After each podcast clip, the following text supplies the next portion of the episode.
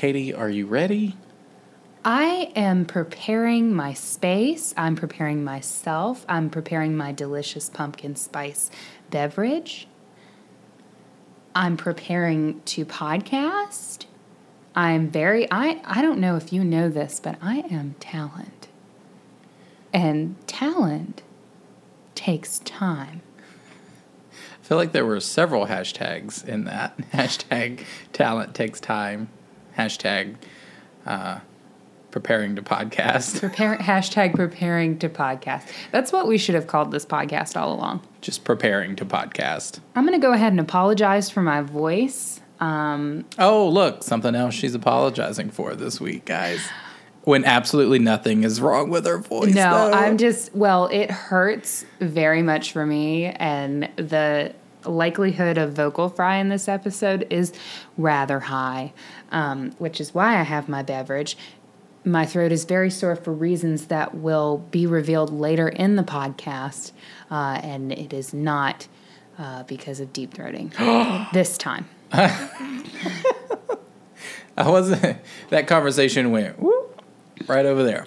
It just took a We really a really hard Now, left. remember, I like to do it that way where I'm just like bringing you in and bringing you in and bringing you in and then like boom, there's the vulgarity. Well, because remember, we are a vulgar podcast. We are we are not for children. I just want to say at the top of this episode, I don't want to be I don't want to be petty.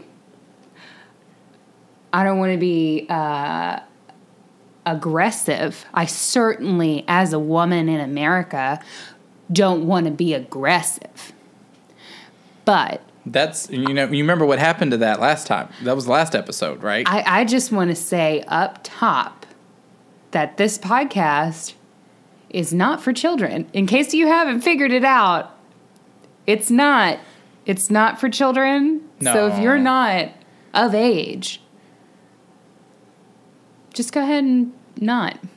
Yeah, just gonna go ahead and throw it out there. Not in. Not safe for work. Or children. and work means children because we all know that work is full of children. Hey, we're we're a five star podcast. Are we still? I don't think. I don't know if that's true. In our minds, According we are. to iTunes- it's no. chaos magic. No, if uh, we believe we are, we are. According to Apple Podcasts, we are still a five star bitch.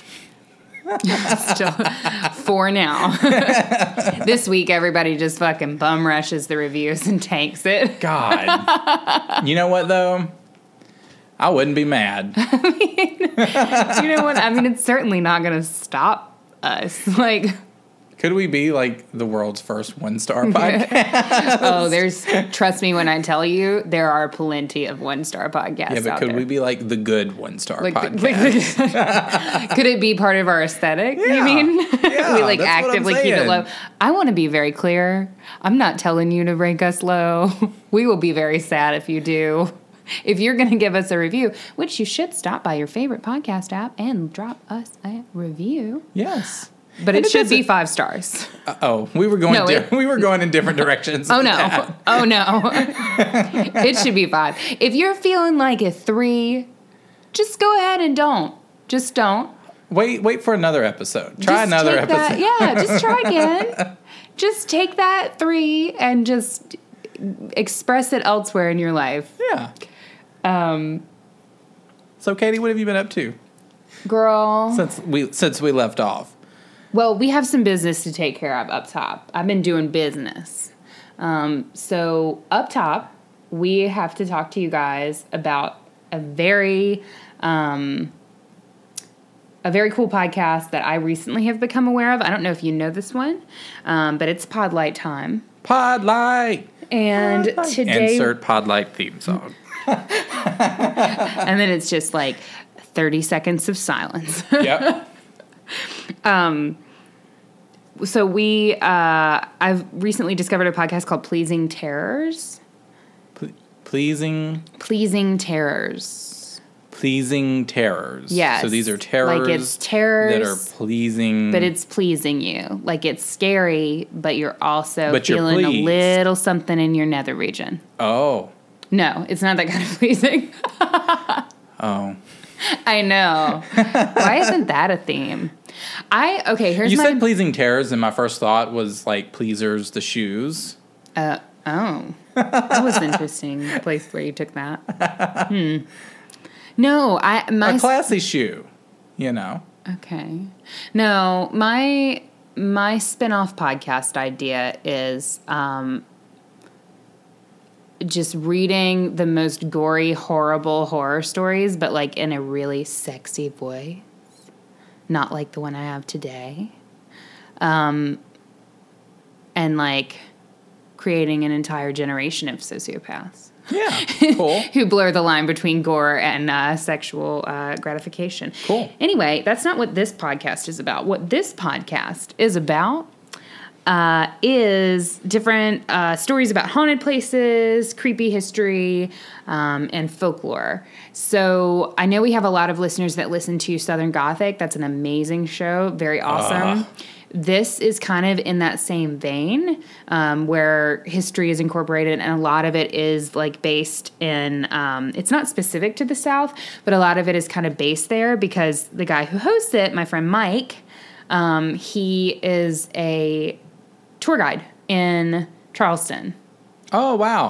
Yeah, and he does like ghost tours and like tells all the like does all the storytelling and stuff like that. So it's it's got that vibe. So if you love ghost tours and you like that kind of like getting together on a cloudy night and like freaking each other out with ghost stories as you walk through town, like it's it's very much that type of like aesthetic. Yeah. Um, Love Charlestown. Yes. Never been. Charleston. Charlestown is in West Virginia. It's like an hour from us. Oh, Char- see, Charleston is different. Charleston. Charleston's different. Charleston's Charleston. better. Charlestown. No offense to people from Charlestown. Charlestown. That's uh, the that's uh. Charlestown's where we went to the casino. Oh yeah, that's the casino. Charleston is. South Carolina. Yeah, I knew that. I love Charleston. Mm-hmm. You're gonna have to forgive me if you can hear me um, drink a little tea every now and again. I know we're very sensitive about mouth sounds in our community. Hmm. Uh, I don't get You'll that. have to forgive me because my throat is again, once again, on fire. And I am here for the love of you and just the love of you.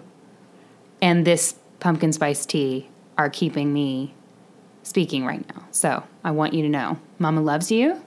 Mama is here for you. Don't criticize Mama. or she will come for you. Anywho, that is my plug for uh, Pleasing Terrors. They are at Pleasing Terrors on Twitter.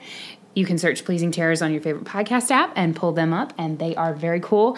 Episodes are a little bit shorter, which is kind of nice because I know we ramble at you guys for uh, hours at a time, and they keep it a little bit tighter. So, Yeah, you listen to us, and it's like eighty-four years later. yeah, true.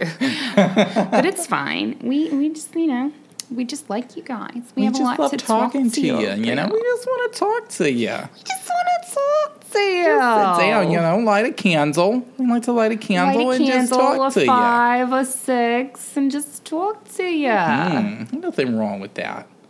Why do we get so Jersey? what is this I Jersey? feel like I have two should- voices on this podcast, and it's either that one about talking to ya, or it's this one right here. Every time I do a voice Bitch, like that this, one you did on the last episode when you were talking about the witches on the ground. Oh yeah, yeah. It's either that character or like the Jersey lady. I don't. I, there's no in between. It's fine. Right. We should do a whole episode in those accents. I feel like all of our listeners would immediately commit suicide. like I, I don't think it would work well, out. if we ever want to end the podcast, Katie, That's how we go that's out. how we go out. Jesus, no, please God. I tell you what, though, I am very excited because we have some invocations. we do. We have a shitload of invocations. A fuck ton. Like a whole no metric, brag, but A whole metric fuck ton of invocations. no brag. But I'm like genuinely shocked. So. I, we kind of didn't expect that it would be hard to keep up with you guys. We figured that we would have like two, and it would be easy Two. to keep track of you. Yeah. But You know what's so funny is that I was visiting uh, my mother uh, this past week, and I was just sort of talking to her about the podcast and talking to her about some of the like extra content and stuff that we had filmed for the Patreon. yeah. And I was going over one of our videos, which we'll be releasing hopefully pretty soon. Yeah. Uh, and she was like, "Well, I want to watch it." Broke it up on that Patreon." look." and I said, "I said, well, mom, I was like, you can't. No, no, no." She said, "She said, oh, I'll watch it later." And I said, "Mom, you can't watch it." I said, "A because it's not posted, and B it's specifically for our Patreon and our people Mm-hmm. who like give to us." And she says, "Oh." And then just doesn't say anything. See, if I was your mom, I would have clocked you right quick. I would have looked you right in your eyes and I would have said, I gave you life. That's what I gave you. I gave you your life. Boy. And thus, she gave the world this podcast. Fair. I mean, theoretically, they're the biggest patrons, but uh, unfortunately, uh, we live in a universe that has rules, and uh, we do not live in complete anarchy. So, if you want to see my Patreon videos, mom, you need to put the coin on the dresser for me. Just like every other motherfucker. else. Oh, that was another vulgar moment. I do apologize. Again, asterisk, not for children. Yes. This is the petty episode, y'all. no. Um we do have some beautiful, beautiful, beautiful new people to welcome to the Patreon. Um and we didn't want to like get totally like overwhelmed. Um, because we did like I don't know what happened. I don't know if y'all got paid. I don't know what it was. but we had kind of a rush to the Patreon um, over the past like two weeks or so, and we want everybody to kind of like have their own moment, and we don't want to throw like a bunch of names at you guys. Um, so we are breaking it up a little bit. So if you have to wait a little bit for your name, we're trying to go in order. Patience is a virtue. do not expect anything on this podcast. for real. um, but no, we do want to kind of space it out so that you guys have your own moments. So we're going to do four of our new folks today, um, and we'll do four next week, and we'll just keep it going. Yep. Um, so I am I starting off or are you starting off? Uh, I can start us off. I've got my names on the top of the list that Oh, I'm doing, so. I don't want to like All right. My names are on the top. All right, so And as always, we have dressed our candles with good intention, goodwill for you, health, happiness, wealth, and all good things. Hmm. All right, so our first one is for Dale M, who is a part of our Stay Spooky squad. That took two. She's extra fiery. Yes. And our next one is for Denise VW. Beep, beep, girl.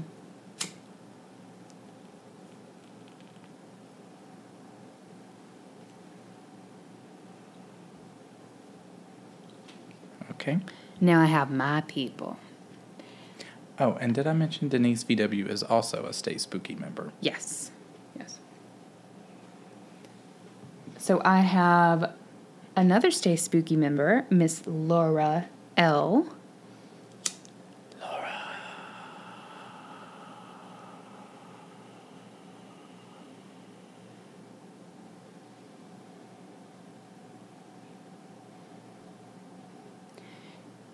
And last, but certainly not least, we have Miss Whitney Z, who is our very first minister or mistress of the macabre.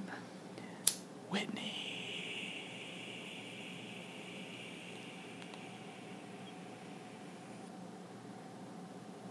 We're running out of space on the table for candles, y'all. We are. We. I wish that you guys could actually see um, how many candles we have lit because, like, the whole this whole area is actually like almost lit as brightly as if it would were lit with electric light. Like For it is. real.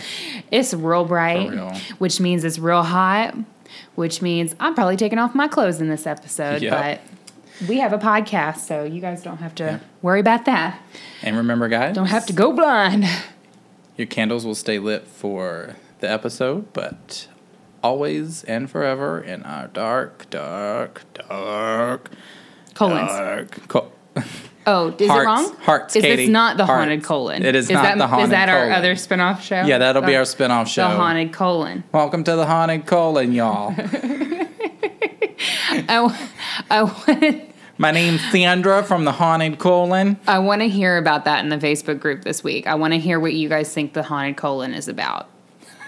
Let me know. Actually- let me know what it's about. Actually, you know what? My mother would be great for that because she works for the the butt and gut doctor, as she calls it. The butt and gut. Actually, yeah, she says uh, you'll say my when she's ever ta- whenever she's talking about where she works, it's always the butt and gut clinic. Great. Good. Good. Okay, so that's our that's our Patreon family welcome, and we did our pod light, and now We're I getting guess into what we these just have to get on in, what these people are here for.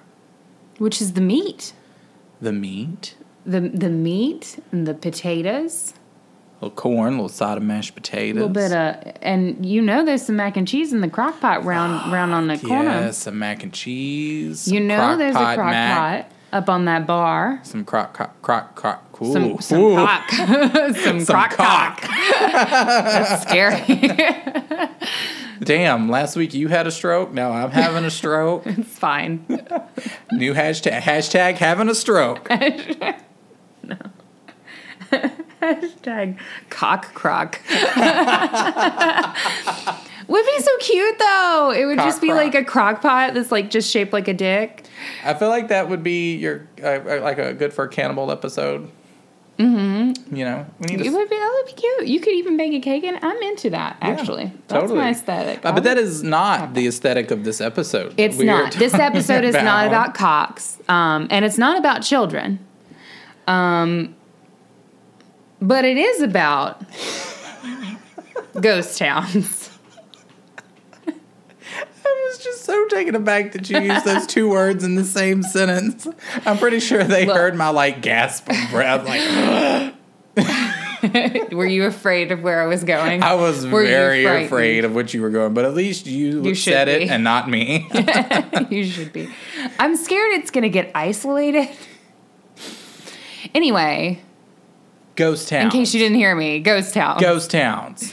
Yes, we are talking the creepiest, the most abandoned ghost towns If- of the USA. We have to put that caveat that it is of the USA. Yes. If your well, a ghost town is kind of like your soul, right? Or at least ours, anyway. I feel like All right. I feel like theirs. I'm I feel like if they listen to us, it's probably the same, Mm-hmm. right? We're just they're just looking for content to fill the ghost town soul that they have within them. That's cool. I've always liked ghost towns. I've always had a thing for them. Oh, I loved abandoned. I love abandoned shit. Yeah. Yeah. something about just there being life somewhere, an existence, and Yeah. then they're not is Yeah. so fascinating to me. Well, in our in our younger da- in our younger days, when we were young and full of life, old crones sitting here by candlelight talking to you today. when we were young and full of life, and we went into the world instead of sitting here talking to you by ourselves. Uh, Kenny and I used to like scout out abandoned places and like do photo shoots and like get really creative and um, do all kinds of shit like that. Uh, remember that? Disrespected a lot of shit, I'm sure. We didn't disrespect because we never had like a destructive energy.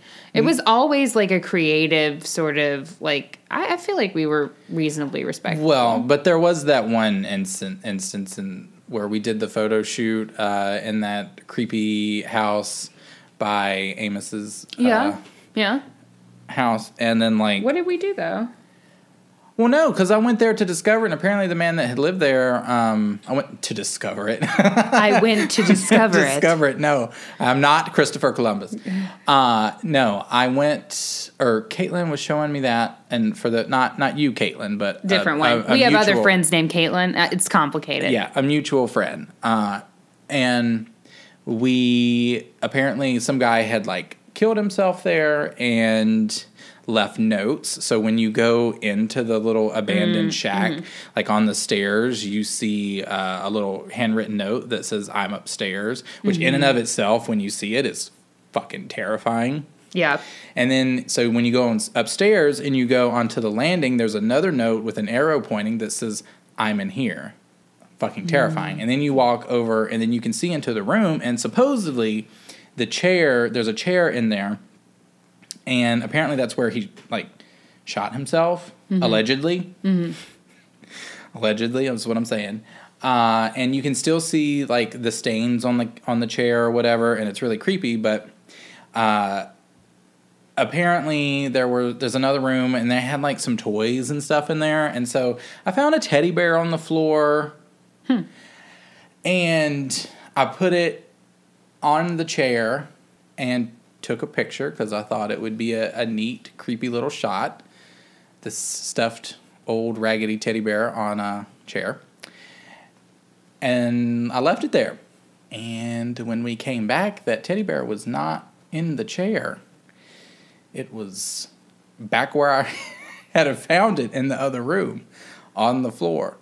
And it's a pretty abandoned place, and I don't think people really go there. So I just made the assumption that I probably upset a spirit, and yeah. We were a little stupid about that. Um, I usually try to avoid places now where something like a suicide has taken place because there is such a volatile energy that can be in those types of places. Yeah.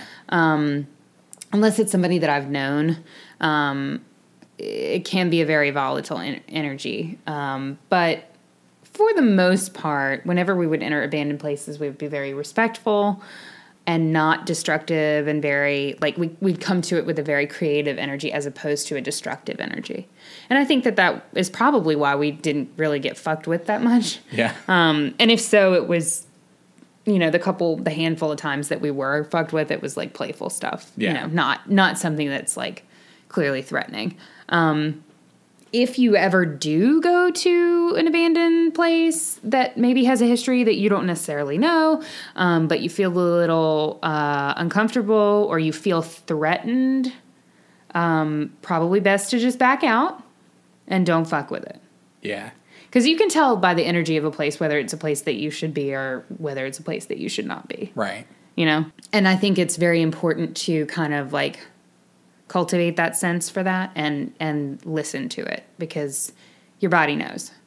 But we're going to talk today about a couple of places here in the U.S. Um, that are abandoned towns that are somewhat famous, or abandoned places that are somewhat famous.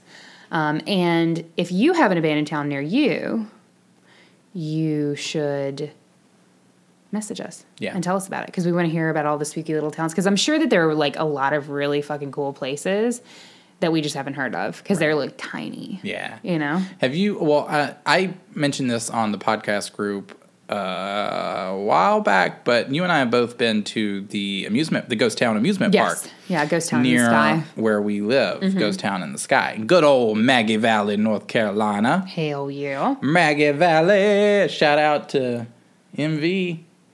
Mm-hmm. all two of you that listen no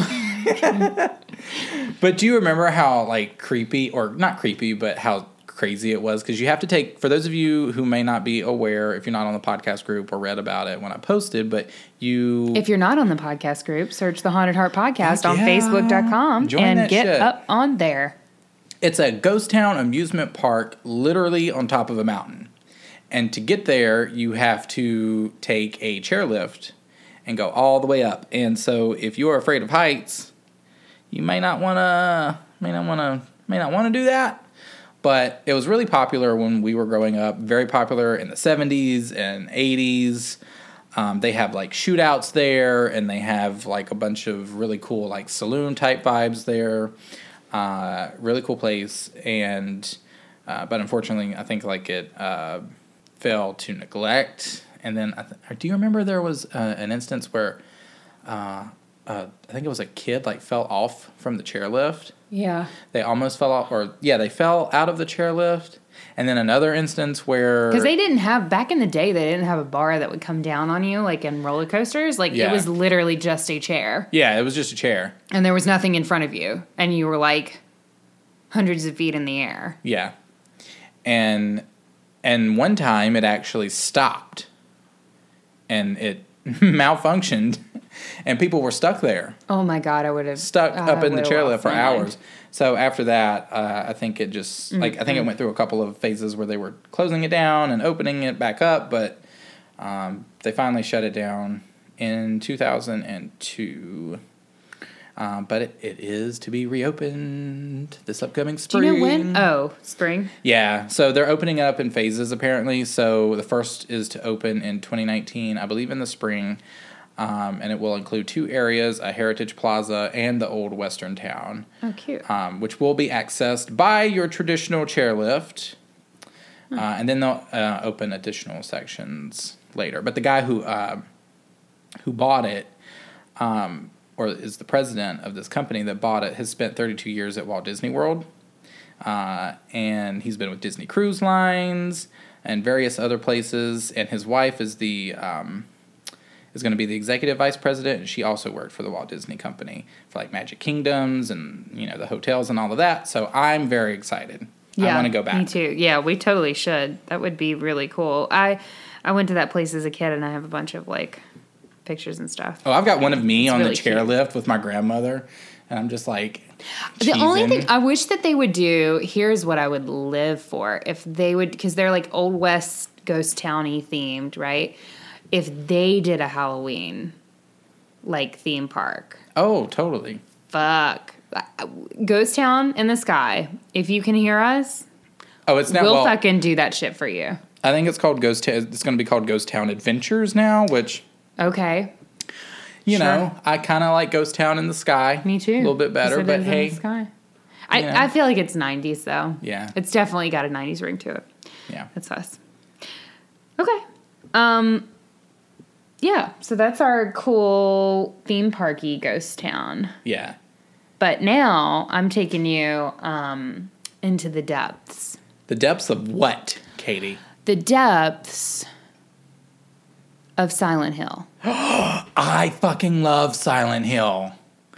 You Can you hear it? Get- If we're if we're all very quiet and we close our eyes wherever you are, I don't care if you're at work, just take your hands off your keyboard and just close your eyes really quick. If you work in a plant, don't do this. Close your eyes. And can you can you hear the Silent Hill theme that I just hear the. That freaking theme music is my favorite theme music. gonna- well, second only to Halloween. Like that theme music is so fucking good. I'm gonna tell you what. I would. I would marry me some fucking Pyramid Head. He was fine. like I definitely he was fine. I think that's when it was solidified for me that I definitely have like a strong strong BDSM streak. Like when I was like, ooh, like Yes. Yeah. yes, like I'm I'm gonna need my skin to stay on. That's a hard no. Um, file that under my hard nose list. But you know, I mean, we could get down. I like a barrel chested man. Yeah, it was. Uh, I just remember first, like I was introduced. I I, I played the Silent Hill game, uh, and that's how I was introduced to it. Yeah. and that scared the fuck out of me. Oh, yeah. uh, as a teenager, as a young little teen, little chubby little teen sitting on the end of my bed playing Silent Hill, uh, and Get scared. yeah, and oh, but God, something about Pyramid Head, I was just like. I don't even know what it is. Did you like him in the game? Yeah, too? yeah. Okay. Well, like because my first started- experience was the movie, and then I played the game. So I saw him in the movie, and I was like, okay, dude. Yeah, I saw him in the game and I was like I was like, "Oh, you're scary." And then as I developed, I realized he could get it. It's true. Pyramid Head could totally get it. Totally. I like a I like a quiet, brooding type. Yeah. He So doesn't he's say actually, much. he's actually pretty perfect. Actually, I mean, we wouldn't have a lot of arguments. he you know? he he speaks through body language. Yes, yes, I appreciate. You know, he's probably a Pisces. My guess is that he's a Pisces because he's really quiet. He takes definitive action, quick decision maker, um, but probably some very deeply flowing emotions therein. You know? Could be. And he did save her in that one scene in the movie. I don't know if it was like really him saving her, but he was like he helped her out. I, I don't. I don't think that's what that was. You know, But okay. you you watch your horror film, and I'll watch my love story. Oh, okay. Okay, all right. There we go. Okay, that's how I feel about Halloween too. For the record, just letting you know. A love story? Oh, Well, you know, that's another if episode. if I was there, you know, I just I feel like it would be the perfect meet cute for me. okay. I just stare up into Michael's eyes. Wh- While his large metal knife is It is very rammed phallic. It is very phallic. right up It's lot. inside you. Maybe he just wanted to fuck. You know what I'm Maybe saying? he. Maybe he just didn't get an opportunity Well, to do maybe that. he shouldn't have went to his sister for that. Well, true. That's true. That's true. Um, but they have therapy for that now, and they have medicine. But wrong franchise. yeah, bring it on back. We're dipping bring back it into on back, Silent guys. Hill. We're getting we're plunging the depths of Silent Hill. Uh huh. Kenny thought I was going to turn that into a into a um, a, A pussy vagina- joke, a but, vagina but joke? it- it's No. not. It's not. No pussy jokes Don't here today, don't folks. think about vaginas when I say plunge in the depths. Don't do it. All of our LGBTQ members are like, sure, fine. Sure. cool. Well- we're good. All of our G members Yeah. are like, uh, yeah, no, I'm not. I'm I'm definitely definitely No, not. Not going there. No, th- we're we're thinking about plunging necklines. Ah. Actually, no. Legitimately, I was thinking about a plunging neckline when you said that. okay, okay. Is it because my tits are like out on the it table kind right of is. now? Yeah, yeah. I was like plunging neckline. Is there really any other kind of neckline? Come on. nope, not at all. Not not in this household. Look, when there's not much else attractive about you other than your tits, they tend to be out a lot. I'm just saying. We got to live how we got to live. Know your currency. Amy Poehler says that. Know your currency. My currency is funny sometimes and tits. I know it. always. Funny sometimes, tits always. Funny sometimes, tits are always there. Anyway, Centralia. That's what we're talking about. I thought we were talking about Silent Hill. Well, they're the same thing. Fly? And I just got like a. I'm good. I'm good. I'm good. I'm good. Yes. So, Silent Hill, for those of you who do not know, probably most of you know, um, Centra- uh, Silent Hill is based off of a real life ghost town called Centralia. It is found in PA. That is Pennsylvania. Yes. Actually, that might need to be explained for some of our international people. Um, because, bitch, we international. We We international. international like Pitbull. Maybe not quite like Pitbull. We just need him to introduce our episodes. He seems really on. predatory. I don't know. I'm not going to say He gets it. old and he's like. I'm not going to put "The this start of our allegation epi- out there on the podcast. Next week, our episode just starts out with Mr. Worldwide. I just want to say, I am not a predator. Be safe, everybody. Anywho, yes, Centralia is located in Pennsylvania. Specifically, it is within the anthracite coal region of the Appalachian Mountains. Now, some of y'all might say Appalachian. that would be Wrong. That was a question at the end of that. Wrong. No, no, no. It would be wrong. Appalachian. Appalachian. Um, one of my friends used to say, if you call it Appalachian, we'll throw an apple at you. so, you like that one, don't you? That's a hashtag wholesome joke for children, folks. Hopefully, we can gain another star back. Wholesome joke for children on the podcast that's not for children. Throw an Appalachia. Moving right along. Uh, Centralia is located in Columbia County, Pennsylvania, at the intersection of PA Route 61 and 42. Um, the town was founded in 1866 by Alexander Rea. It was a coal mining town, and the peak population was around 1890. According to the U.S. Census at that time, there were nearly 2,800 residents, as well as two theaters, five hotels, seven churches. They love their God, Whoa. y'all. 27 saloons. You could go to a church every day of the week. Yes, you could, Lord. Bless you. Uh, seven churches, 27 saloons. Did you catch that? 27 saloons. Fuck yeah. 27. 27? Yes. One bank, one post office, and 14 general stores. By the mid 1900s, though, the town was on the decline as the demand for anthracite coal had dropped at that point in time. So it's it's the typical story of a mining town where you have the boom, um, where everybody moves in and everybody's mining, and it's like everybody's making money hand over fist. We got seven churches, but um, then you have the bust when the mines um, and in this case it wasn't necessarily that the mine dried up so to say. It was more that the demand for that type of coal had dropped.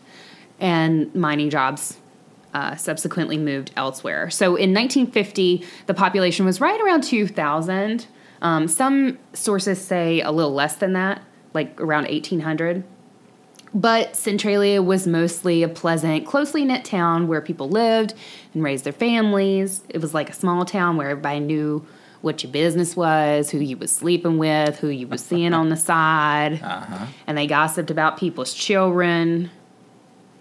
Um, so it went on like that until May 27th, right around May 27th of 1962. So most of my information was pulled from a source called uh, it's a book actually called Fire Underground, written by David DeKok. I think that's how you say it. I'm making that how you say it. David Duckock. Could I have looked And- up his know that- Wikipedia that- page for the pronunciation? Yes, but is it funner to say cock? Yeah, always. Yes. You- hey, that that star we we gained for you know incorporating the the Oh, children friendly joke, it went away. Oh, it's we gone. lost two now. Oh, DeKok, get back on it. DeKok. Let me get back. All right. So that's my main source, in case you're interested. Um, Always. but he says that uh, DeKok says that uh, on May 20, on or around May 27th, um, local firefighters um, set the landfill on fire in order to clean it up. And unfortunately, the landfill was located close to an old strip mining pit. And I don't want to like come down on anybody. I don't want to be a bummer. I don't want to point any fingers, so I'm not. But I'm just saying, shouldn't the fire department have known better than to be lighting fires right on top of the old strip mining pit? I would. I feel like that. Yeah. No. That not a good idea, guys. Maybe they didn't know it was there. Maybe I'm sure they realized as firefighters that it was flammable. This was just 1962. Um, some sources actually uh, outside of that book um, be- actually believe that it was uh, somebody else that was cleaning up a dump and not like the fire department itself, but that like- it was illegal and it was like some dumbass who was just setting shit on fire. And I- that's the theory. That I that, feel like that Yeah. might be accurate. that's the theory that makes sense to me. But he, um, like, this DeKok guy um, says that, like, when he interviewed a bunch of people and did a bunch of research, like, it seemed like people were giving confusing tales, like, on purpose to hide their knowledge of it. Um, and so it might have just been an old fuck up. Um, but regardless, this old strip mining pit basically caught fire. Um, and when it wasn't fully extinguished, the fire was able to continue burning. And it actually, because all those mines are connected, because you would go down into the mines and then you would walk around through the tunnels and tubes and stuff. So they're all connected. So imagine like a, if you've ever seen like an ant farm where there's the big main room and then there's these tunnels that lead to these like smaller rooms. I just imagine like the tunnels and tubes at like a Burger King or Play Place. That works too. All these tunnels and tubes connected by one big ball pit. Yes, exactly. There we go. Except on fire uh, and very deadly. Okay, great. Um, and- Sounds like and- a great and time. hell on earth. Great. That. Um, so basically, it wasn't fully extinguished. Whoever started the fire, who should we cue that Billy Joel song? I don't, I don't know that Billy Joel. You don't know that so- song? We didn't start the fire. Nope, don't know It it. was always burning since the world. oh yeah, now I know it. Yeah, because there's that episode of The Office with Dwight where Dwight comes out. It's the best episode of The Office. Dwight comes out with the The burnt Office. toast because they had to evacuate the building because the toaster like burnt toast and set off the fire alarm. And he comes around the corner and he's like, "Brian started the fire." I don't watch The Office. It's great. Well, all two Office fans who are listening to the podcast, uh, that was for you. Anywho, basically, imagine the ball pit, imagine the ant farm. Um, this small strip mining section catches fire. The whole rest of it fucking catches fire, and over time it grows and spreads. Efforts to control it ultimately failed, and slowly the fire moved underneath the town and directly affected the residents. Um, so the effects of this when we imagine like a, a massive fire breaking out like you're probably thinking like i was that it like the whole mine caught fire and then it came above ground and then everybody was on fire and then people are screaming around on fire.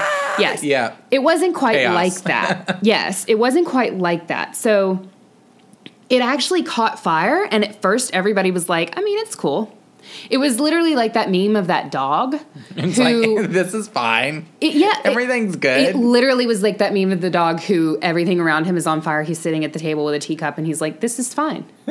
Everything's fine." Me every day of my life. Right? And it was like that. for- Literally us right now though. it was like that. So the fire started is expected to have uh, or is thought to have started May 1962. Two decades later, in the early 1980s, is when it actually started presenting real health and safety hazards to the people of Centralia. Oh wow. Yeah. So and and those types of things were not like little Susie's running down the street on fire. It was carbon monoxide gas was seeping into homes and basements and kind of in a way Well, more that- scary than little Susie being on fire. That's bad, right? Yes. Yes. yeah, that's why you have carbon monoxide detectors like Yeah. in your house. Uh, yeah. Yeah. Yeah. It kills you when you're asleep because you breathe it. It does. It's the silent killer. That and uh, high blood pressure. Yes. So, um, carbon monoxide was a big problem. Another problem, uh, which is really comparable on a on a fear and unsettling scale to little Susie running down the street on fire. These massive fucking sinkholes would just open up uh, in the ground as the fire was burning and the land was basically like subsiding from the fire. These just fucking big ass sinkholes would open. So that's why That you is see terrifying. Right? Like you're just fucking walking down the street, running late to work if you're me, and like just fucking gigantic sinkhole opens this up Gaping maw just fucking down to this massive eternal fire. And you're like, well, fuck. and if you're me, then you're just gonna Snapchat that to your boss and be like, babe, I'm gonna be in late. And so instead of little Susie running by on fire, she's like riding her tricycle and the fucking Into the hell mouth. up and just devours her. Absolutely. Yes. I love it. horrifying. so obviously this was a fucking problem. So in 1984, Why do I think it's so funny? I mean it's because it's incongruous. If you really want to get into it, we can get into the eight causes of laughter. Incongruity is a big one. Um, but in 1984, they were like, I guess we should just fucking do something about this. So, Finally. yeah, right. So, I guess it's a problem. a uh, voluntary program was started to start moving residents out of their homes. So many residents accepted buyout offers for their properties from the state and they moved elsewhere. After leaving, the homes were leveled. And in 1992, the Commonwealth of Pennsylvania used eminent domain to take control of all of the uh, public property in the town. So the state of Pennsylvania owns the whole town now. Okay. Um, remaining buildings were condemned and residents were asked to leave. A bunch of them did, obviously, but a few of them remained and actually sued the state of Pennsylvania for their right to stay in their homes. Okay. Well, hey, it's America. Yeah. I mean, there's some judgment that could be levied there. It's a big debate, but on on one hand there is an actual public health and safety danger to you. Um, on the other hand, some home means a lot to some people. Home is a house to some people. It depends on how you define Yeah, but home. see, that's how you get really twisted. That's how you get things like the Texas Chainsaw Massacre. Yeah. That's how you get, you know, that crazy, like, I ain't leaving. This is my home. Yeah. Don't come on my Yeah. property. I mean, taken to an extreme, yes. One thing I worry about, like with people who remain there, is like water, because no, you can't have Yeah. safe water.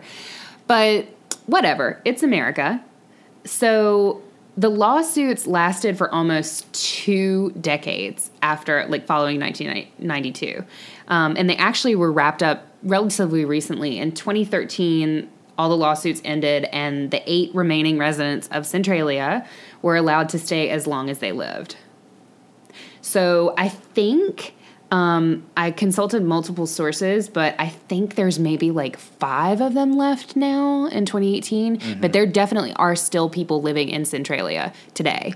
Uh, however, I think um, once those people pass away, the town will probably be closed because it really.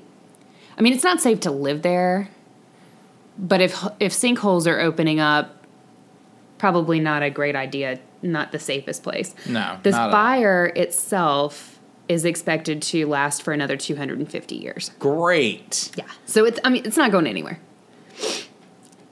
I just I am imagining stay warm in the winter. I'm just imagining like Pennsylvania Bob. It's like having heated floors on the whole town. Fuck yeah, man. I'm just imagining like Pennsylvania Bob just like on May 27th, 1962. Oh, let me just uh let me just burn these apple cores here.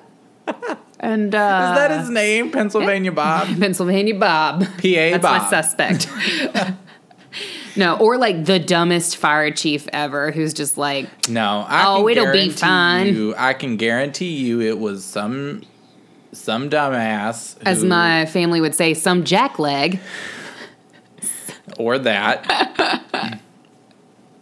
He probably did. He probably like flicked a cigarette out or something. What if it was like, out. what if that major fire was covering some other crazy crime? like a conspiracy theory? Like somebody was burning a stripper's body or something. I'm sorry, a sex worker. a saloon worker.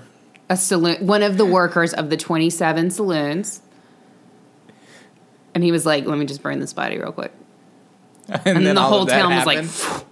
and he's wow. like, well, all right. I'm just gonna walk away. Right. So there is some talk about Centralia being haunted. Uh huh. I found two forum stories that I wanted to share just really quickly because they are a little creepy. Yes. Um, on some days, the smoke from the fire below can actually be seen in the town, um, wafting up from the ventilation shafts that lead down to the mines. So add that in your mental image Yeah, too I am. to the creepy vibe. Um, so Scott Saylor of Mays Landing, New Jersey, wrote on a forum, and the forum is uh, Centralia, PA. It's like a or offroaders.com. It's their thread on Centralia. So Scott writes, I visited Centralia last weekend with a couple of friends, and I thought I might share a very weird experience that I had while exploring the town. We were there for about an hour and a half, and we're checking out the interesting locations that I had heard about, like the burning hillside, the crack in Route 61, and the streets without homes. We were in the area next to the old cemetery on the east side of the town, east of Route 61. We had just checked out the old tombstones and were getting a whiff of smoke from the east of that, so we walked down the old gravel road to look around. We found a slag covered hillside with steam coming out of it and we were pretty fascinated by some fossils we found when we heard what sounded like a voice saying something inaudible from down below where we were. All three of us heard it. We figured it was someone else checking out the area too, so we sort of ignored it. Then we heard it again, a little more clearly. A few words, and it sort of sounded like, leave this place. At the moment, the hill we were standing on started steaming more than a few moments before, and it really stunk like rotten eggs. Which, an aside, is probably sulfur. Which you would get in a mine, but you would also get with uh, demons. Demons.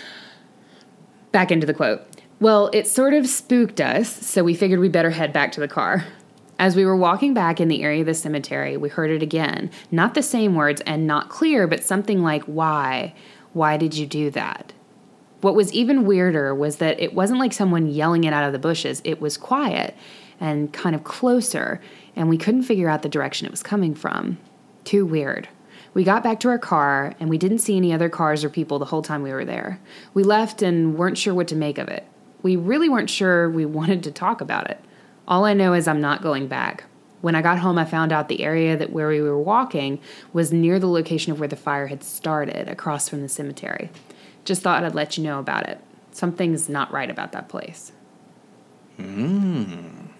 See, I got the idea that what happened was a demon came in and he just took up residence in Centralia. For real? And then oh, he this was is like- a nice place, Cool, let me just whoosh, start my fire. right? Oh, let's just warm it up just a little bit. Let's turn the thermostat up just a little bit. We go and put it right up on hail. so I have one more haunting story. Okay. uh, Jim and his girlfriend Lori uh, posted or actually emailed this in fall of 1999. Oh, this was before Y2K. Best opening ever. Hi, my name is Jim. How, how we're starting the podcast I love from it. now on. You know what? When Hi, you when my you email Kenneth. when you email the haunted heart podcast at gmail.com, I want you to start your email with hi, my name is Jim. Even if it's not, doesn't matter. I just want you to do it. Every time you write us an email. yeah. We'll love you forever. So, about a month ago, A girl. a girl, a girl, A girl. About a girl. murder girl. about a month ago, about a month ago, my girlfriend Lori and I were coming back from Knoebels, and we decided to take Route 61 home and stop at Centralia to take a look as we did once before. First, let me say we're not superstitious. In fact, we're quite the opposite. We like checking out abandoned places and old buildings, old cemeteries, and that sort of thing. We've seen a lot of old abandoned homes over the years, but the one we checked out in Centralia about a month ago really gave us a fright. Have you checked out the Haunted Heart podcast, Jim? Because I think you would like it, baby. You and Lori. Hey, Jim from 1999. Slim Jim, 1999. Get up on it, Slim Jim. You better tune in, favorite podcast app. You know what to do. There were two units. There was a white abandoned twin home up on a side street on a hill. There were two units, and both had red numbers sprayed on the front, which indicated, from what I gathered, the homes were probably set to be demolished in the near future. So we decided to check it out. The back door was open, so we went in. Some of the first floor windows were boarded up, making it dark, but we explored the old house a little. We were on the second floor in the hallway near the stairs that led up and down to the first and third floor. The door was open leading up to the third floor. Lori was in the hallway while I was at the top of the steps that lead downstairs. At that point, we heard footsteps coming down the stairs from the third floor. It sounded to me that the steps were coming down the were going across the ceiling above, the steps coming down to the first floor. So my first thought was that someone was coming down out of the attic or the third floor bedroom. At first, we were startled and thought someone else was in the house. As the footsteps sounded like they were about to reach the second floor hallway, Lori looked into the stairwell expecting to see someone. There wasn't anybody there. At the same time, I looked down the steps to the first floor and saw nobody. We just stared at each other for a few seconds. I said, You want to leave? She said yes. Yeah. We, we made a beeline down to the back door where we came in and out to the car. We drove about 100 feet and stopped to look back at the house, looking at the windows. I mean, we really expected to see someone looking out at us. Nothing, though. Really weird. Like someone walked down those stairs, but we couldn't see them. Freaked us out. Anyway, I don't know what to make of that. You wouldn't know who used to live in that house. Not even sure where it was or what the numbers were, but if ever I thought a house was haunted, it would be that one sort of changed my impression of old vacant homes. Ooh. Was that like the proto creepypasta, maybe? Maybe. It felt a little bit like a creepypasta. He ha- he definitely needs a little bit of work with his prepositions. My name's. Jim. My name's Jim. Well, I Uh, love how he set the scene, like, you know, or gave us, you know, like he's telling us that they're not superstitious. So that way it's more impactful when we inevitably hit the superstition. True. I mean, I feel like some of that though. I feel like Jim might be an architect or some shit because he was really trying to explain those fucking stairs to me. All I needed to know: three staircases and a landing, baby. That's it. Just fucking say the staircase. Like the staircase. Yeah. Like Just say the maybe maybe it was an owl.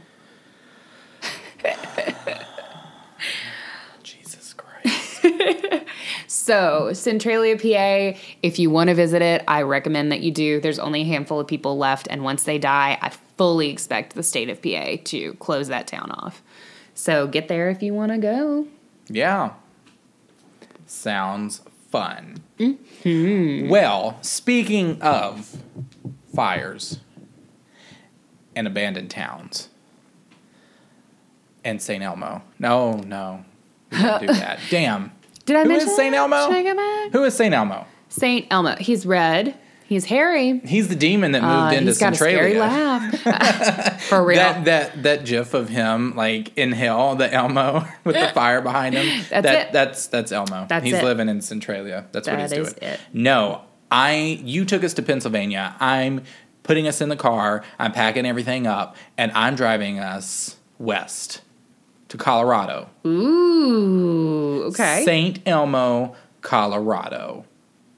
So, St. Elmo was originally settled in 1878 and was made official in 1880 when gold and silver began to bring many people to the area. So, your story was about the coal.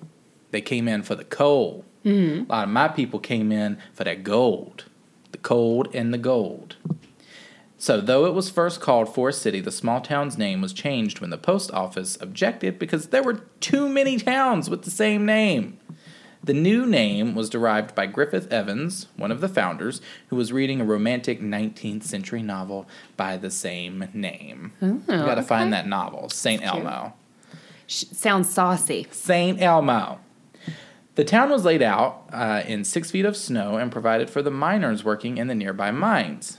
So, beginning with a very high moral character, Okay. the settlement went the way of other booming mining towns, reaching a population of more than 2,000 and taking on all the trappings of a single male population. Did she have 27 saloons? She had some saloons, and she had some saloons, she had some dance halls, and something called a baldy house.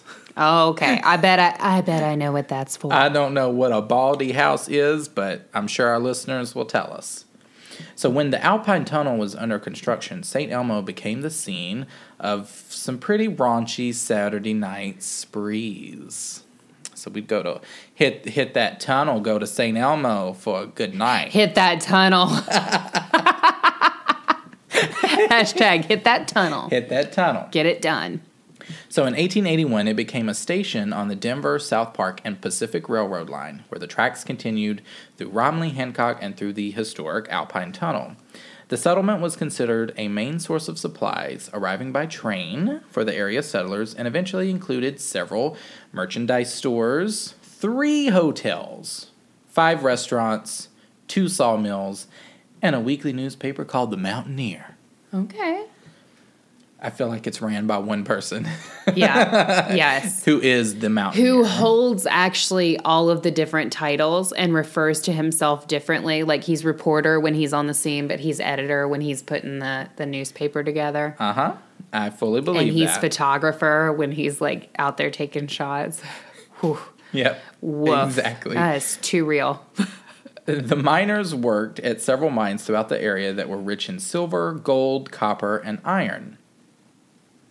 One of the main mines, the Murphy Mine, was situated high up on the mountain, 2,000 feet above the railroad, and it shipped as much as 50 to 75 tons of ore per day to the smelters at Alpine. And altogether, there were over 150 patented mine claims in the immediate area. So she was pretty rich. She was. She was rich, honey. So, in 1881, you have this guy, a one, Mr. Anton. Anton? Anton. Anton? Anton Stark. Now, I am not talking about our Game of Thrones Starks here, people. Not Game of Thrones Starks. We're talking Midwest mining Starks. Dirty, maybe some Levi's. Mm-hmm. Like, but the original Levi's that could stand up, whether you're wearing them or not. rough. Yeah, rough. that- that type of Stark, type of man. He was Probably not many teeth. No, maybe not. He was a cattleman. Okay. Yeah. He brought a herd to the railroad and was so taken with the town that he and his family quickly took up residence. Okay. He became a section boss for one of the local mines, and his wife Anna ran a general store and the Home Comfort Hotel. The Home Comfort Hotel. I, like, it. It's that- cute. She's cute. It scares me. A if I saw it, if I saw it on Airbnb, I would probably check it out. I I look at the photos. it scares me a little. the Home Comfort Hotel. I mean, it's better than the Never Leave Hotel, I would rather stay at the Never Leave Hotel. Hotel California. I mean, Right. come on. That So- was an old person joke. I'm an old person. That was. uh I'm sorry. so, Look it up. It's a great song. uh, and so that later became home to the post office and the telegraph office. Uh, so Anton and Anna raised three children: Tony, Roy, and Annabelle, who worked in the hotel and the store. The hotel was said to have been the cleanest in town. I'm also known to to be that. the meals were the best. now I will have you know, this is a town of probably I think two restaurants. Okay. They had the best meals. The best. I mean, best. shit on that other restaurant. Could you imagine the There's drama? only two restaurants, and they're like, we have the best meal. the drama that would unfold. I we have the best meal. No. Like dueling banjos, but Dueling like some weird golden cracker, golden corral version of that. I think I almost said golden cracker barrel, and that is like the restaurant hip hop mashup that I need. And the supplies at their general store were said to be the most plentiful than the other establishments. They were pretty full of themselves, these Starks. But they were the best. That's when they didn't have a Twitter word count, so you could advertise your shit as the most plentiful in all of the land. We are the best podcast that is recorded in this home. For real. So the Stark family. The cat part- starts recording a podcast, and he's like, better. fuck your podcast. Fuck your podcast. So the Stark family uh, were part of St. Elmo's elite, Oh, okay. a high class group that attended church regularly. Now, I want you to understand that when we say elite, you may think like Met Gala and Anna Wintour and that type of thing. Um, we're talking about a mining town in like what, late 1800s, are we still? Yeah. Yep. Ain't nobody got teeth, even though we elite. Like we, they all nasty. This It's is just all like disgusting. the fanciest of the nasty. It's the best trash possible. Yeah. Like, King of the Like- Rock type situation. Like us. The best trash possible. the best trash. So, but they attended church regularly. His wife, Anna, was said to have been a humorless woman. I, you know what? I'm a little. I bet she found some things funny. I don't know what, but I imagine she did. Uh, like beating her children, because she apparently severely controlled her children. Uh, believing, I don't know, that, that's allegedly. No, it's not alleged. I was just saying it. Believing that they were better than the other townsfolk the miners, the railroad men, the prostitutes, and, uh, quote, hard women. Hard women. hard women. the children were rarely allowed to leave home, forbidden to attend uh, any like social gatherings or activities, and so they really only had each other for company. In 1890, a fire destroyed the business section, and the town was never entirely rebuilt. I'm wondering if this is where we get St. Elmo's fire from. Um, I'm gonna have to look into that because I did not research it. great. Good. Good. So, the survival of the town was largely due to the Stark family and their descendants, who remained the sole year round residents for many years. According to a local legend, perhaps at least one of them, Annabelle Stark still keeps a ghostly watch over the town. Mm-hmm. So, the failure of numerous mines and the closure of the Alpine Tunnel in 1910, she closed it up, honey. Ain't nobody coming over there anymore for no raunchy night, Saturday nights out. Alpine Tunnel is closed. Mm. So that The sort of tunnel is closed. yep. So that started the decline of St. Elmo. So, though mining continued at the Mary Murphy mine up until the 1920s, many of the miners moved away in search of new gold strikes. Mm-hmm. As, As it know. always goes with mining towns. Yep. The railroad continued to run until 1922, and it has been said that the rest of St. Elmo's population rode the last train out of town, never to return. In 1926, the railroad tracks were torn up, and the railroad grade was used to drive from Nathrop to St. Elmo. But the Stark family stayed, believing that St. Elmo would thrive again, buying up property at tax sales. So they just bought up property, honey.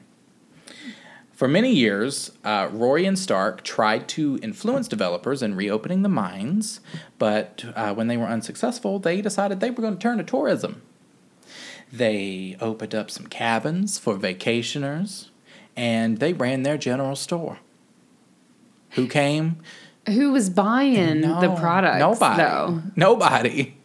Nobody. Who's going to vacation there? Who wants to? I'm going to go out in the middle of this desert, this old mining town that is decrepit, and and I'm going to go vacation there. Sounds like a nice uh, Airbnb moment. I mean, like, I'm just saying, that doesn't exactly sound like something we would not do. Old, decrepit mining town, Yeah. full of abandoned buildings, super creepy vibes.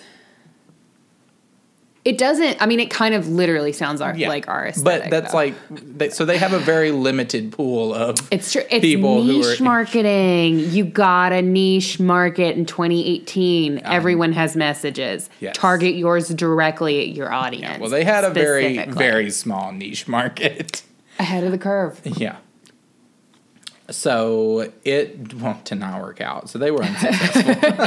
Here's the thing with niche marketing. Um, it ha- it, it is like uh, predicated on an abundance of information, and in the late 1800s, when it takes fucking three months to get a letter from like Pennsylvania to like Georgia, yeah.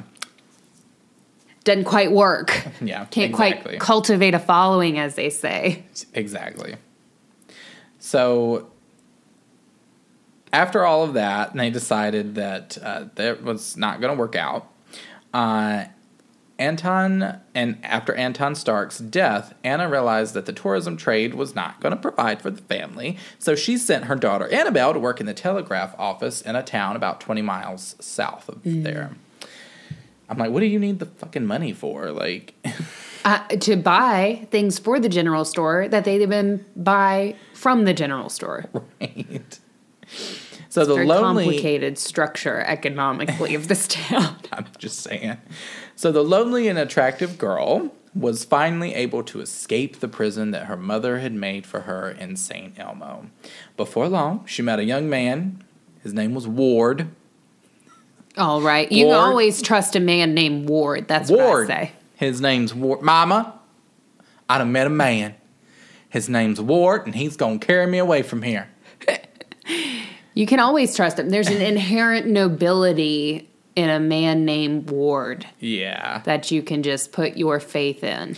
Well, she sent her family a telegram that said that they had decided to move to Trinidad. All right, sure. Ward and Annabelle in Trinidad. Is that like Trinidad the country or like fucking Trinidad, Colorado? I've, I'm going to assume that It's it's very Trinidad the country. I don't I'm going to say Trinidad the country. I don't know that there's a Trinidad, Colorado. What are they doing in, in Trinidad? I don't know about that. well, I, it didn't work out. Aw. So no one seems to know why, but they called it quits. Uh, they busted up, as your mother would say. True. Yes, just she two, would. And just two short years later, you imagine your mom in that situation. She's like, "It ain't gonna work out. I Yep. give you two months. Oh, yep. I give you two months I and tell you? three days. and they done busted up. Probably because they've been texting. All these kids out here want to text about it. Every you can't text about no, Katie, they stu- in a relationship. They had telegraph. That would still be my It's that fucking damn mom. telegraph. they just been telegraphing back and forth. Don't nobody want to talk face to face no more. Don't nobody want to call nobody on the phone. Don't nobody want to write a message and send it anymore. This isn't interesting to anyone who doesn't know my mother. No. It's funny to us though, and that's what this podcast is about. So she returned, uh, and that's where she spent the rest of her life in St. Elmo. Well, fuck.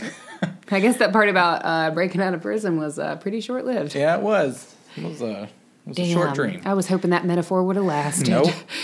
So the children were considered to be pretty eccentric. I mean, I guess you have to be. They The were- only residents of a dying town. and they were uh, being uh, reared by a very strict mother, so you can only imagine. Uh, so they maintained their existence by continuing to run this general store and rent cabins to tourists, though the general condition of the town deteriorated. And by 1930, the population of St. Elmo had dwindled down to only seven. In 1934, Roy Stark passed away, and his mother Anna died a short time later. The only residents left were Annabelle and Tony, who lived in the dead town without any indoor plumbing or electricity. Wait, who is Tony? Is that, was one the- of her, brothers? brother. Yeah, because it was three children. Okay. Anton, Ant, Anton, Anton Yeah. was the father, and you had Roy. Oh, I bet you Tony was named after Anton. maybe. That's cute. Okay. Yeah. All right. So it's Annabelle and her brother. Yeah, so Annabelle and The her brother. Uh, no, no, no plumbing, no electricity, so you know they stank. Uh, rarely bathing or changing clothes. They neglected the hotel. They let the whole place like go to hell. Uh, you had shit everywhere. Um, but they continued to run that home comfort store. God, I'm just imagining like fucking Tony just rearranging three individual kernels of corn on a fucking store shelf, taking inventory. Like, Uh, well, they they had some faded tins of outdated food and some stale tobacco. So just fucking rearranging them. If you need if Daily. you, could you imagine you come come to the Home Comfort General Store, where if you need some tobacco or some tins of food, we got you. It's gonna be expired, but we like it that way Like this town at the home comfort store. in St. Elmo. There's a theme. It's dilapidation. So in 1947, this book uh, came out called Stampede to Timberline, and it was published by a Muriel Wool Wool, one of the two, which stated that St. Elmo was a ghost town, and this fucking infuriated Tony and Annabelle. They were so pissed and claimed that it was not the tattered store or their own eccentricities that drove away business, but rather her statements in the book. Now, please know the town was already dead before this book. For like almost like 50 years before the book, right? yeah, exactly. Good. All right. So, uh, though Annabelle was always said to have been kind and generous to the few who still frequented the store, the locals began to call her Dirty Annie because of her filthy clothing and tangled hair. She was known to have roamed the old town, she got her rifle in hand, and she was there to protect her property. The town officially died on September 30th, 1952, when the post office closed. And eventually, Tony and Annabelle were sent away to a mental, mental institution for their own safety and that of others. However, hmm. after just a few weeks, a sympathetic friend convinced the authorities that they were of no harm to anyone and they were released. Tony died a short time later, and Annabelle was sent to a nursing home in 1958, where she then died in 1960. Their property was left to the sympathetic friend who had helped them, their property being the home comfort store. Shortly after Annabelle's death, the friend's grandchildren were said to have been playing in a room of the hotel because this friend decided that she wanted to try to like fix it up a little bit Yeah. um, when suddenly all the doors in the room slammed shut and the temperature dropped nearly 20 degrees. The children uh, were terrified and they refused to never play in the hotel ever again. Apparently, Miss Annabelle didn't want no children playing around in that hotel, honey. Maybe. Another one of the grandchildren, a young woman in her 20s, uh, was cleaning out the rooms. She was making some minor repairs. She was washing the walls, being, you know, doing her, cleaning it up, honey. She was fixing it. And after cleaning up for the day, she and her friends would put away their tools and cleaning supplies only to find them in the middle of the floor when they returned the next day. After hmm. this continued to occur, they started placing the items in a padlocked closet, but still they would be in the middle of the floor when they came back. Hmm. On another occasion, She's trying to help. She's trying to help clean, girl. she wanted that mess though. I feel like that's what it was. She was like, "This is my mess. It's messy for a reason. Leave it alone." maybe. Because it's Annabelle, right? Not Yeah, her mom. it's Annabelle. Uh, okay. Yeah, maybe not. On another occasion, a skier was said to have seen a very attractive woman in a white dress framed in the second story window of the old hotel. The owner was away on vacation, so who could it have been? The young woman's eyes were focused on something in the distance, and when the skier followed her gaze, she saw a group of snowmobilers who were riding through the street. The skier flagged down the group, informing them that snowmobiling was illegal in St. Elmo. The group apologized and rode away. When the skier looked back at the hotel, the woman nodded to her, then turned away and vanished. The legend of Annabelle's ghost lives on with the part time residents of St. Elmo, believing, believing that she continues to protect her property from vandals or trespassers. And today, St. Elmo has numerous structures that have been preserved and are all privately owned. It is one of the best preserved ghost towns anywhere in Colorado and still has a few residents. The remaining structures include. Guess, guess what? That motherfucking General Stove. a general merchandise store, which still operates from May through October. It includes a church, a school building, and many other business structures and cabins.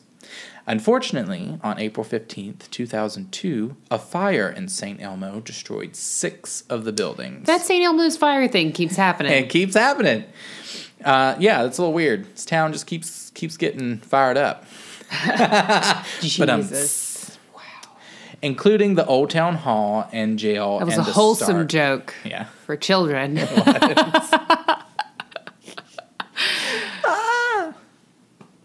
So uh, the fire destroyed a bunch of buildings, including the Stark family dwellings.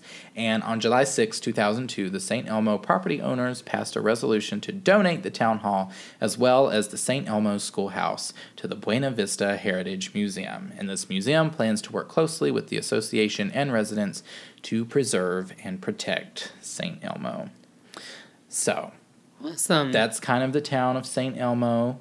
It's you can still go there. They've got great four wheel drive trails if that's what you're into. um, if you want to go find some rocks, they've got that too. You can find some quartz, some aquamarine. Actually, I would fucking be totally down to find some aquamarine. You can go camping. All right. Sure. Everything that you possibly Can want to do in St. Elmo. Nah. Well, uh, maybe if you go to the general store, they might have something there for they you. might. They they may well between kinda- May and October, right? I kind of want to go to this general store though. Like I kind of want to take a visit.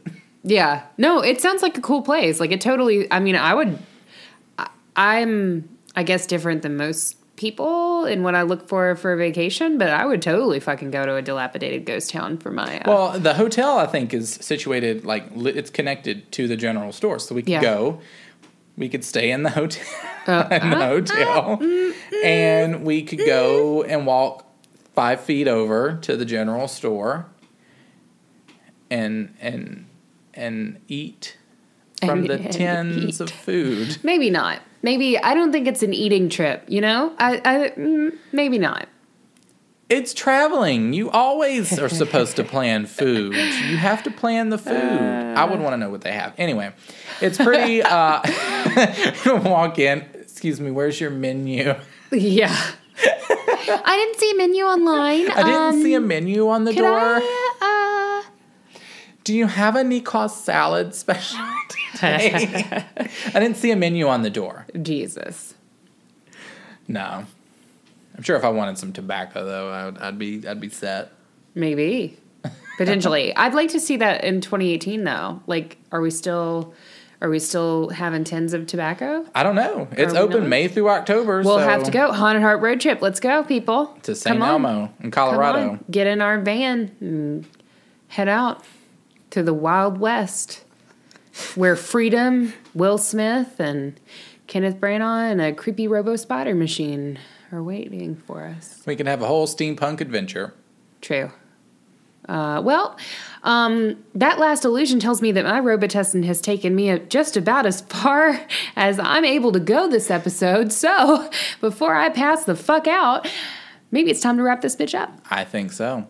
So you know where to find us on social media. Uh, on Facebook, search the Haunted Heart Podcast. You will find our closed group. Apply to join. We will approve you. We will be ecstatic that you are part of our family. The Facebook group is really fucking cool. Um, Kenny and I love seeing everybody's posts and talking with you guys and getting to know you guys. It really does take it to the next level for us.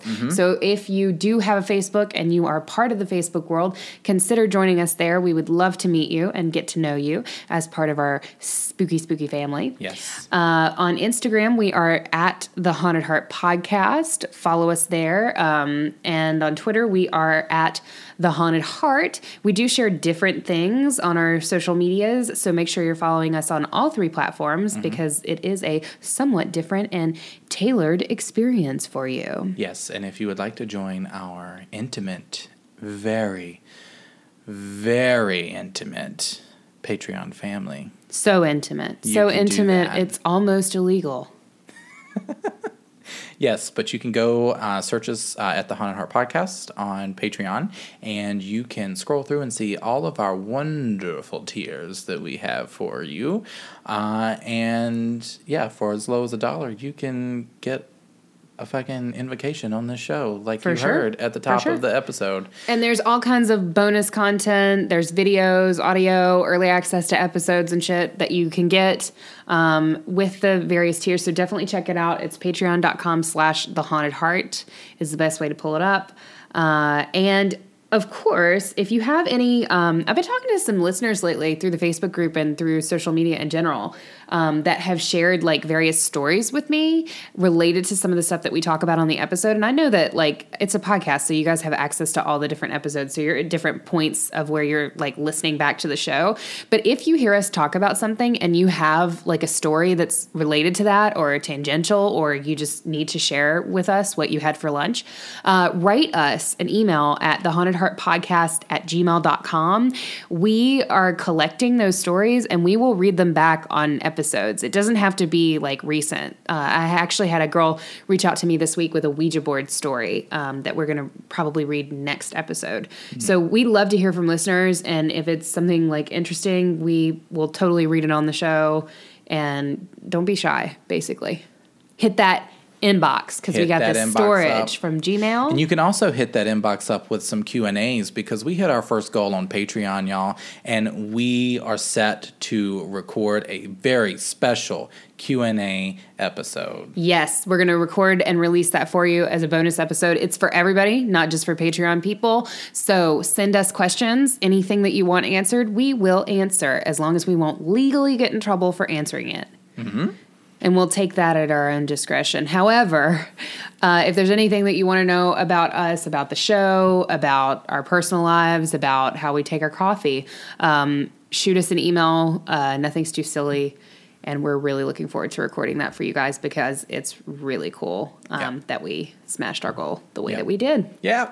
Yeah. So I think that is it for housekeeping.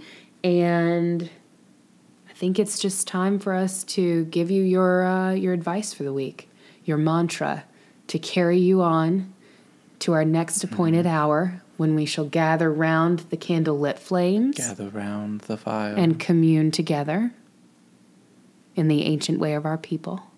But until then, you must stay spooky.